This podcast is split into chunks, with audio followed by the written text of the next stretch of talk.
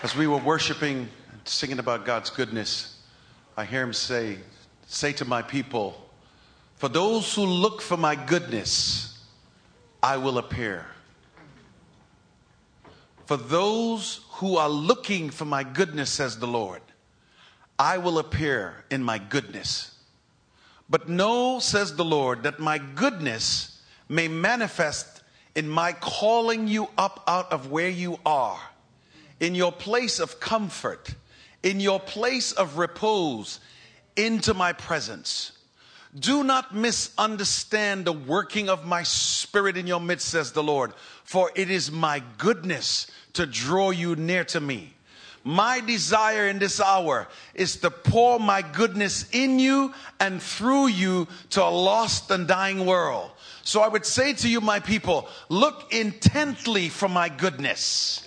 For I declare to you, if you look for my goodness, says the living God, truly I will be certain to make sure that you find it in this hour, says the Lord.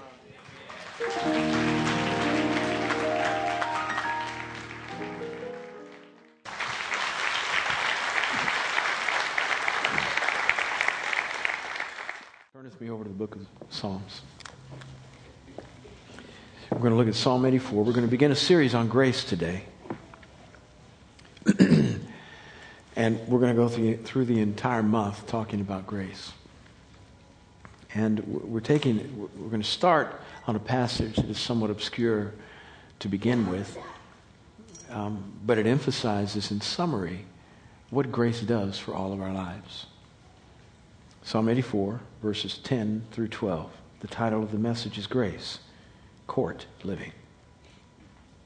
The psalmist says in verse 10, for a day in your courts is better than 1,000 outside. I would rather stand at the threshold of the house of my God than to dwell in the tents of wickedness. For the Lord our God is a sun and a shield. The Lord gives grace and glory. No good thing does he withhold from those who walk uprightly. Verse 12. O Lord of hosts, how blessed is the man who trusts in you. Lord, help us. The writer of this psalm is one of the sons of Korah. And the sons of Korah were descendants of the Levites who had responsibility for the house of God, the sanctuary.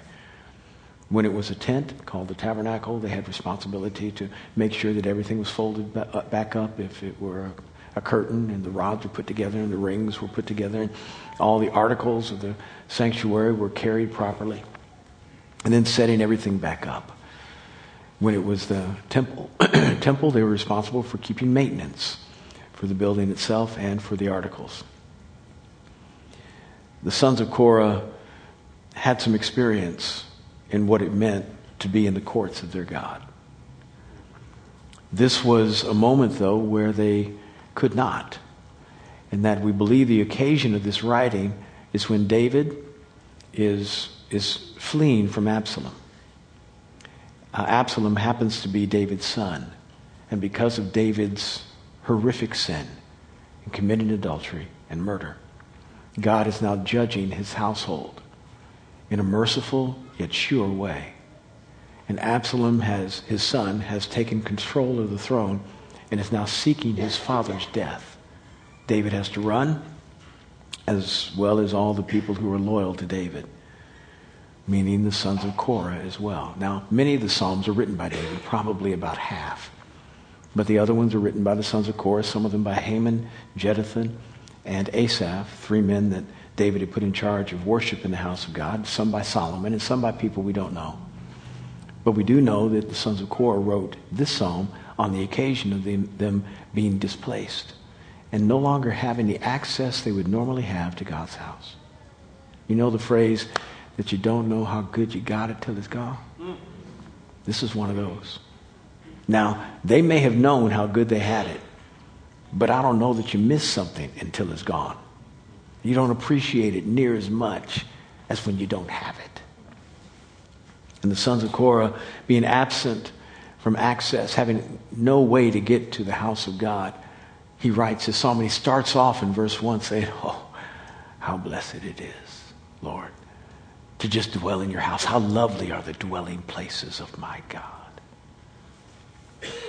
Secondly, to really get a feel for the psalm, you also have to understand the context of the distinction between the presence of God and his house. Now, the presence of God was represented by an article in the temple called the Ark of the Covenant. Now, for those of you who don't know what the Ark of the Covenant was, reference Indiana Jones. I don't have any other way to help you if you don't read your Bible. It's also not Noah's Ark. This is a different thing. It's a box, roughly about 2 by 2, and it's made of acacia wood, overlaid with gold. On the inside, 10 Commandments, a jar of manna that sustained the children of Israel in the wilderness by God just raining it down every morning, and then Aaron's rod that budded.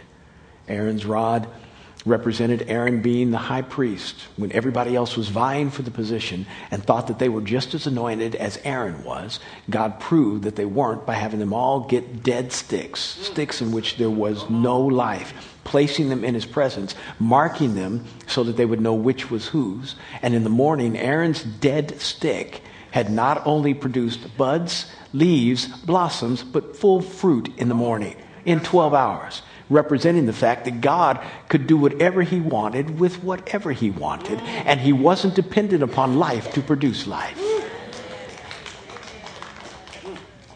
That should encourage you that he could use you. You dead stick, you. That was in there. And then it was overlaid with gold with 2 cherubim on top. Cherubim were a classification of angels, pretty powerful in their orientation. This box represented his presence. The children of Israel would take it out to battle, believing that God was going to protect them and that he would fight for them. And indeed he did when they were with him. And there were merciful times when they weren't with him, when he would fight for them. But he's the only one that knows how to draw the line and say this far and no more. There were times when they would go out and just look at the box as a kind of a rabbit's foot, a good luck charm. Not following him, not loving him, kind of like what you do every once in a while. When you're in a difficult situation, but you know you haven't been living right, Lord help. You'll start going to church, start reading your Bible, start praying, won't you? Kind of hoping that your Bible, you rub it enough, a genie will pop out and give you what you need. God don't want to be treated like that. He's deserving of our obeisance, which is our humility, and our obedience, which is our actions. He's Lord God Almighty, and will not be reduced to a good luck charm. They go out to fight the Philistines one day under the judgeship of Eli. It doesn't go well, and the Philistines capture the ark. Bad day in Israel.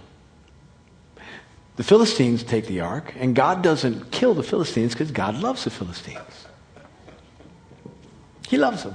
And so rather than being judgmental to them constantly, he's doing his best to try to show them that he's around and he's alive and he wants to help them. But they don't receive his goodness.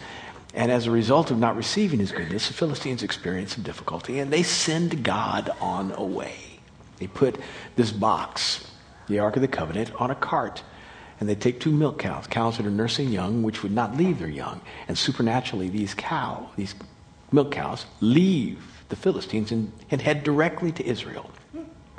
And as they enter the border of Israel, they go to a guy's house named Abinadab. And they drop off the ark there. And it stays there for 20 years, minimum of 20 years. So now you've got the ark of God back in Israel, but it's not contiguous with the house. The house of God, the tabernacle, is now, although it's moved quite a bit, it's gone from Shiloh to Gilgal to now Gibeon. The house of God is in Gibeon, another city. But the ark of God is in Kiriath-Jearim, where Abinadab was. And there they stayed separate until the time of Solomon. Though David did his best to try to bring some continuity. David saw the ark of God at Abinadab's house, and he said, that ought not be there. That's for the people. And he said, let's bring that on into Jerusalem. David had just conquered Jerusalem. You enjoying this history lesson? David had just conquered Jerusalem. He said, I'm going to bring this into my capital city. We're going to place it on Mount Zion. And we're going to make this a place of worship. It's going to be great. So he tries to bring it in, but he forgets how he's supposed to bring it in. And he brings it in like the Philistines brought it out. And it didn't work out. So it was a bad day in church. Somebody died. Bad day in church. Real bad day in church. On the way in, somebody dies. They have to drop it off because David thinks God's mad at him. And they drop it off at this guy's name, named Obed-Edom, his house.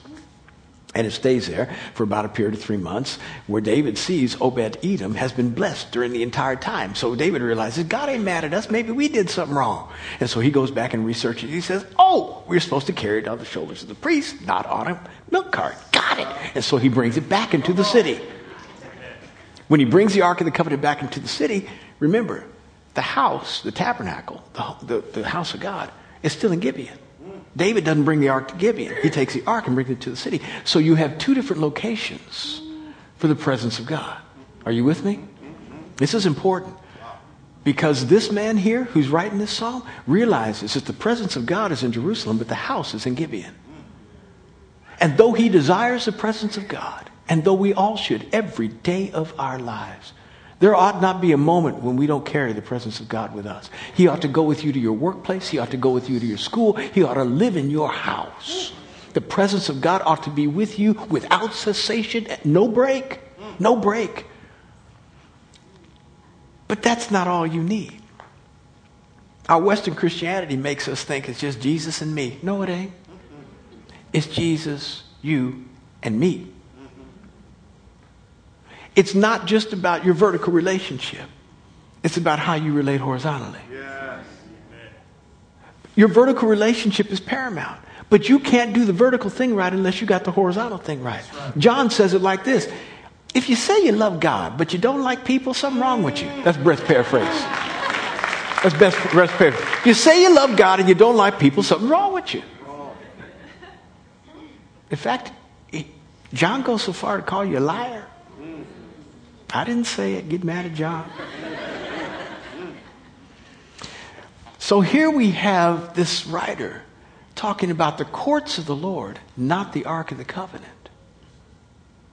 And he says, oh, I want to be in the courts of the Lord so good. I'd rather be there than 1,000 days outside. Now, when he says outside, he's not talking about outside of the presence of the house. The literal word there for outside is the same word that is used in the next phrase for threshold. So what the psalmist is trying to do is to convey proximity. He says it this way, literal reading. I'd rather be 1 day in God's courts than 1,000 at the threshold. And I'd rather be 1 day at the threshold rather than to dwell in the tents of the wicked. And the juxtaposition there is that the tents of the wicked would give me the privilege of abundance, and I'd rather be in a little bit than have a whole lot out there and doing wrong. And so I've entitled these 2 points, better to be inside than outside, and better to be on the outside than the wrong side. This man, if we were to superimpose the Old Testament to the New, this man understood something about God's house, not just God's presence. Yes. Now, today we want them to be inseparable, and indeed they should be. Sometimes you can go in God's house and God ain't there. Sometimes, by the grace of God, never here, never here. I always want to meet him when I come in his house. But some people don't want him there, and so they just continue on with church without him. I don't know how that happens. I don't know. But I do know this, that in this time the presence of God was at Zion and the house of God was at Gibeon. And this man realized, I don't want him to be separate, but I do not want to only have the presence of God with me. I need God's people. I need his house. And in our American Christianity, you do not live in solitary as a Christian. You should not. We have this individualized version of Christianity which sounds something like this. You talk to somebody about God and say, yeah, me and God, we got it going on. We are really, but you know that organized religion thing. I just don't, the church, it's a bunch of hypocrites. You know, I just want to worship God on my own. It's kind of like the guy, when I ask him about being right with God and he's not, he says, well, you know, when I want to do it, I want to do it all the way. I don't want to half step. So I don't feel like I can make that decision right now. Now, somehow or another, he has rationalized that he's making a decision of integrity based on virtue. And I try to help him kindly by unraveling his stupid thinking. I said, now help me. You would rather intentionally do wrong and make God mad than to even take one step in the right direction, and you think that's virtuous. Is that what you're telling me? Well, you would not even want to go this direction. You'd rather be completely wrong than just a little bit right, and somehow you believe that has integrity in it. You'd rather go ahead and just have your relationship with God and forget about the church because there are hypocrites on the inside. May I inform you, hypocrisy is everywhere. You just got to choose which part you want to play in, which group of people you want to identify with. Out there, let me tell you the version of hypocrisy. Hypocrisy is just simply people not living what they believe. And is there anybody out there who does? I mean, really? Do they really live with integrity if they don't know God? When push comes to shove, aren't they going to shove you out? Are they really thinking about your best interests? Are they always going to sacrifice for your benefit? Out there without God, are those folk going to have any interest in your well-being above their own? That just doesn't happen. At least people on the inside of the church are trying. At least they're in it. They're spending 1 hour a week, minimally, saying, Lord, help my brain. I'm not right. Help me to get right. I want to think better. I want to read your Bible. I want to understand. At least this version of humanity is trying. Would you rather stay out there or be in here? Now, I'm not talking about grace being the best example of what Christians ought to be. I'm just talking about the church overall. That yes, hypocrisy is every place, but you're going to have to deal with it every place. You might as well deal with it with people who are intentionally trying to get it out of their lives. Yeah, it's good. When you get to heaven, ask Noah a question. Ask him, did he bring a shovel? Noah lived in a zoo. He lived in a zoo. Truth, a zoo. Big zoo. You've been to the zoo, haven't you? Now, when you go see the ostriches, it's in the open air.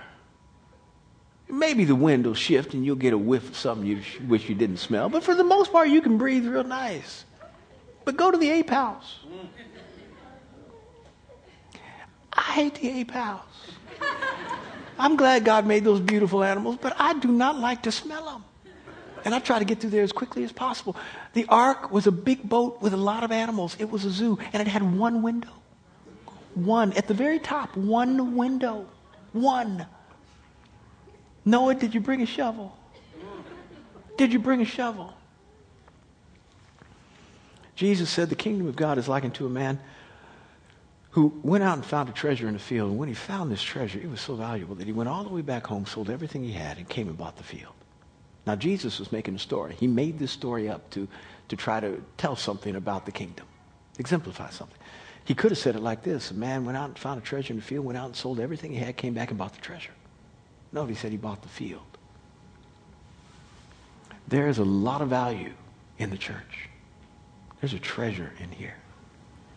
It's in the lives of people. It's in the worship. It's in the preaching. It's in the relationships that you can develop. Treasure brings value to your life, and you can bring value to somebody else's. Invaluable treasure to be plumbed, to be dug, to be enjoyed. But you cannot get at it unless you buy the dirt. So you're going to have to purchase all my insecurities, my ego, my selfishness. You can't get around that. You can't just take, well, I want this part of bread, but not the other. You have to purchase all of me and deal with all of that. And the beauty of dealing with me is that when you deal with me, you have to deal with you. Because when I do things to hurt you, then you're going to have to figure out how to forgive me. And you don't want to do that. You want to run. But see, God wants you to identify with him just like he identified with you. He wants you to identify with him by understanding what it means to forgive somebody that you really are mad at and don't like and would not like to, just like God did with you. Yeah. He was really mad at you, and really you gave him no reason to like you, but he reached out intentionally to forgive you. You get to identify with that. So I am your perfection instrument.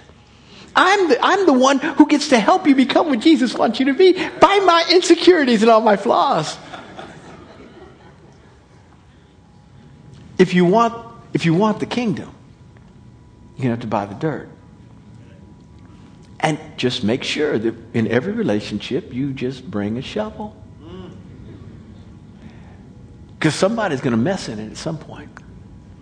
And you get the privilege of trying to figure out how in the world to clean stuff up and not throw out the baby with the bathwater, but keeping the value.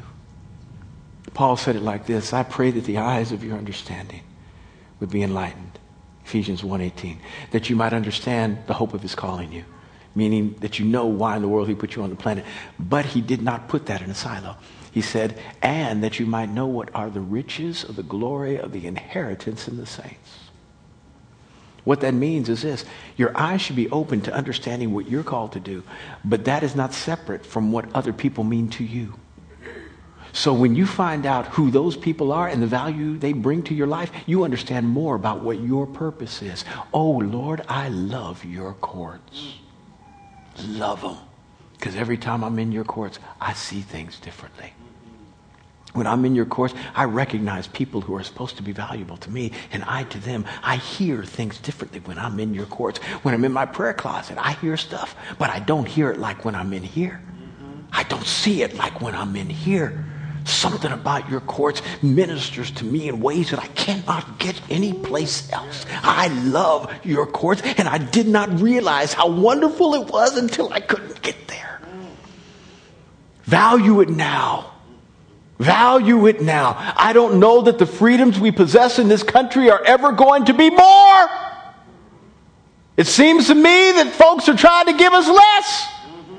At some point, they're going to be coming after all the things that we hold dear. I promise you, our country is not becoming more godly by the day. We better take advantage of the freedoms we've got now, because some folk are going to be suffering just like other Christians are around the world when folks figure out that this religion is offensive to their way of life. God help us. Let's love the house. Love it. I'd rather be inside than at your threshold, and I'd rather be at the threshold than to dwell in the tents of the wicked. And then he talks about the benefits of proximity.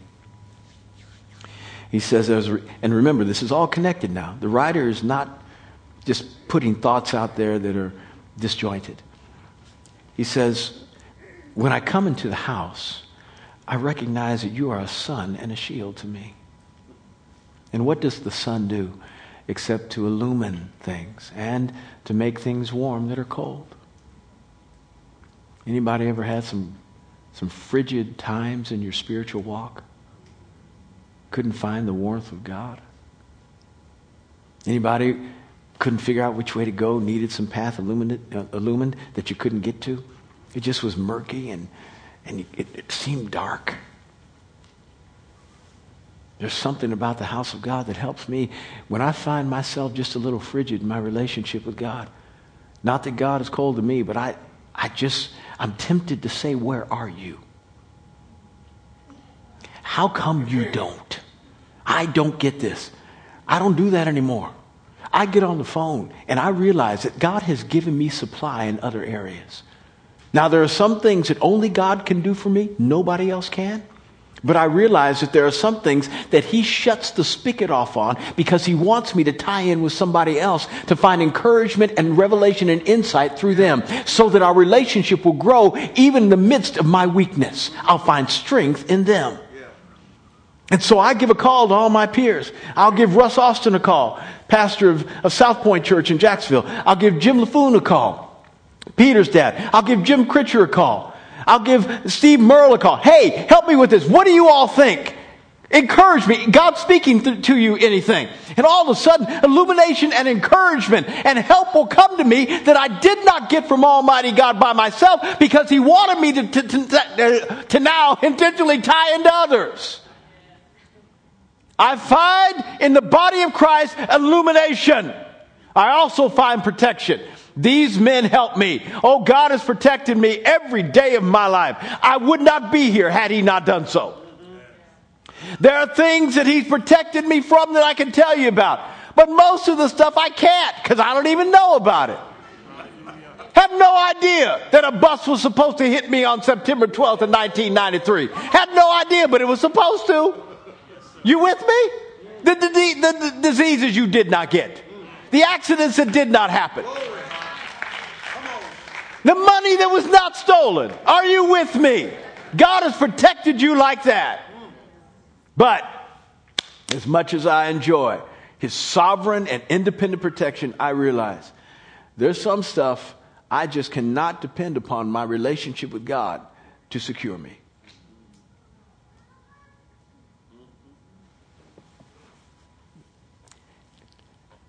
I can't afford to fall. I fall, all y'all going to be mad at me. You'll talk about me for days. My reputation will be shot in this city. My family will be a mess. My kids will have to endure shame. My wife will be out of her mind. Life will not be good for me, nor will it be good for Grace Covenant Church. That's what happens if you fall. Yeah, your mama's mad. Truth. I blow it. Tens of thousands of people are mad. I lose my job with the Skins, as chaplain. I can't be in the Every Nation world. There will be earthquakes, reverberations for a long time to come. I'm not that important, but I realize what happens when I fall. I can't afford to do it. So I can't just depend on my perfect relationship with God because I don't have one. He does with me, I don't with him. I don't hear him as I should. I don't see him as I should. I don't walk as I should. Sometimes I miss stuff. So I've got peers, the people I just mentioned earlier. I invite them to ask me questions about my life. How you doing with your wife? What you thinking about? Are you giving? Are you tithing? How's your relationship with your kids? Are you living with integrity? And not once when they ask me these questions do I say, excuse me, do you know who you're talking to? I don't bristle. I say, thank you. Thank you. Now, it's possible for me to run through all those bridge out signs and still go off the cliff. But it's a whole lot harder. A whole lot harder. And so they help me stay right. They are a shield to me. When I come in the house, it's protection. And I'll close with this next point. I can't finish the entire sermon. It said the Lord gives grace and glory. And here I want to summarize everything the psalmist is trying to communicate, I believe.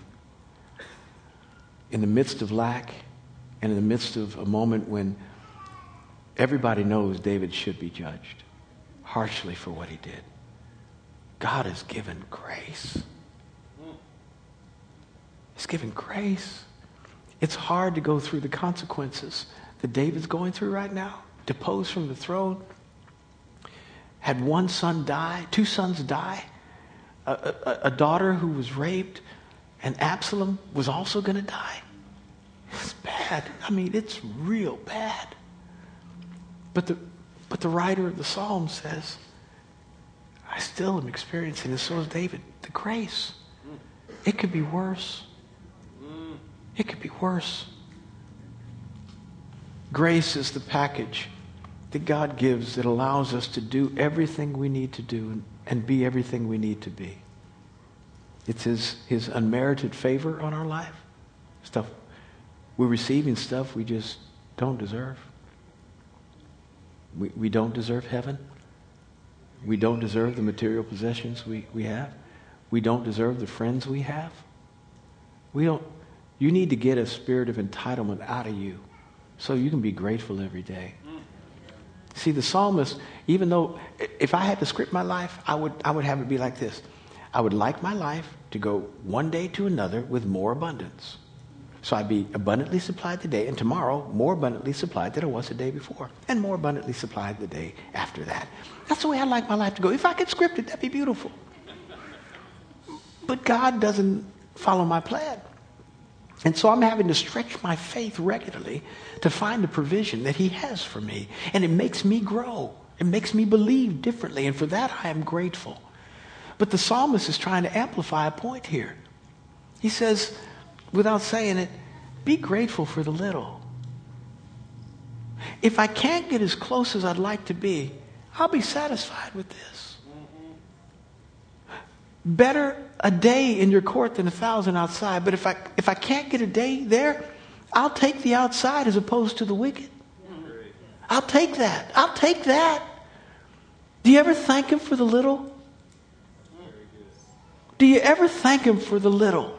Are you always trying to believe him for all the other stuff you don't have, and thereby sometimes getting a little bit angry that you don't get it, that you forget about what he's done? He has been so good to you. And hear me, if he never does another thing, what he has done is enough. Hallelujah. And if he had never done anything other than sending his son, it would be enough. We never need to accuse him about anything. Never ascribe wrongdoing to God. Never begin to cast aspersions on his character because he didn't show up when you thought he needed to. He gave his son for our benefit. That is enough. We aren't going to hell. Our sins have been atoned for. We have been redeemed and called his sons. If he never had done anything other than that for me, that would be enough. Thank him for a little. If you can't get there, thank him for where you are. At least you're not dwelling in the tents of the wicked. This is what grace looks like. It allows you the privilege of being places where you shouldn't. How did a little boy from Kansas wind up here? And this is probably small for most people. But to me, I'm already doing more than I ever thought possible. If I died today, I think, God, you squeezed as much juice out of this little black man as you possibly could. I gave my all. I ain't got nothing less to give. That's cool. And you did more with me than I ever thought you could. I'd die happy today, knowing that I took my little one talent and at least doubled it. I'd die happy. Die happy. But you only see me as the guy who's doubled it. You don't know me as the guy who had one, probably not deserving of receiving that. And God has done something with me that's just, I just look in the mirror and think, wow, dude, do you know who you were? That's what I say to myself. And my sister, who reminds me constantly, helps me understand how good God has been. Family has that way of helping you like that. So does my brother. Grace allows you the privilege of experiencing what you never would have, of having your eyes open to see the benefit that people are supposed to be to you, of living a life beyond what you ever thought possible, and dreaming big and then seeing God do exceedingly abundantly beyond what you can ask or think. This is what grace allows. He said God gives grace. This is what he knew to be true as a result of being out in the wilderness with David now. that even though they were going through difficulty, they were experiencing the grace of God, being saved from this plot, and people who were conspiring against him, and literally plants in the middle of his advisory team trying to figure out how in the world to get him. He said, Lord, you have graced my life. You've graced the king's life. And I thank you. Let's pray. Nobody like you, Daddy. Nobody. Bless and empower all of us so we can live well. Is there anybody this afternoon who is yet to give their heart to Christ? I want to give you an opportunity to do so. Or maybe you've made a decision in the past for Jesus, but your life doesn't look anything like what a Christian's ought to be. If you fit in either of those categories, raise your hand high. I'd like to pray for you. Anybody at all? Bless you. I see that hand. Once it's up, you can put it down. Bless you. You who raised your hand, pray with me. Say, Father in heaven, forgive me. I am sorry for the way I've lived. I choose to turn away from everything I know to be sin, to follow you with all of my heart. Thank you for forgiving me. Thank you for loving me. And thank you for giving me the privilege of calling Jesus the Lord of my life. In Jesus' name, amen. If you prayed that prayer, we've got a New Believer's Toolbox here for you. In here, there's a Bible study, a pen, and a pad. Please come down front after the service and pick one of these up, and there will be a person down who can pray with you about your life issues. Also, to explain something at the start of the service there, Chris Clark gave a prophetic word. A prophetic word is that which allows a person to hear from God and to speak on behalf of God to benefit people. Though he spoke in the first person, he obviously did not believe he was God, but he was speaking as if God were speaking to you. It was an encouragement. My hope is that your eyes will be open to see the goodness of God so that he can bring to you that which you perceive. Bless you. Have a great week.